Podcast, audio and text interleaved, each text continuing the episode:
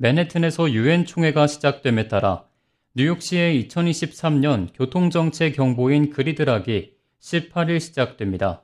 이에 따라 맨해튼에서 운전을 할 경우 평균 속도가 시속 4마일 이하로 떨어질 것으로 보입니다. 뉴욕시경은 맨해튼의 대부분을 통제구역으로 전환할 예정입니다. 34 스트릿에서 65 스트릿까지 그리고 1 에비뉴부터 7 에비뉴까지 경찰 인력은 추가 배치됩니다. 뿐만 아니라 42 스트릿부터 57 스트릿까지 1 에비뉴부터 5 에비뉴까지 개방 차선이 줄어들 전망입니다. 개방 차선이 줄어들고 응급 차량이나 고위층 차량, 경호대원 차량이 이용할 수 있는 전용 차선이 생기게 됩니다.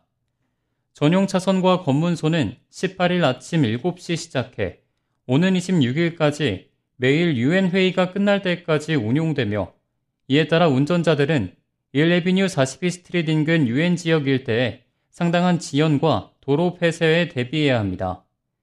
뉴욕시는 이에 대해 유엔 총회 기간에는 가급적 대중교통을 이용할 것을 적극 권장하고 있습니다.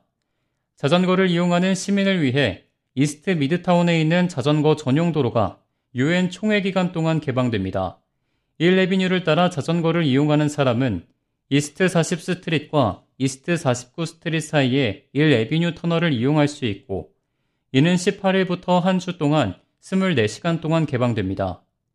이 Avenue를 따라 자전거를 이용할 경우에는 임시 자전거 전용 도로가 East 47 Street과 East 42 Street 사이에 오후 9시까지 개방될 예정입니다.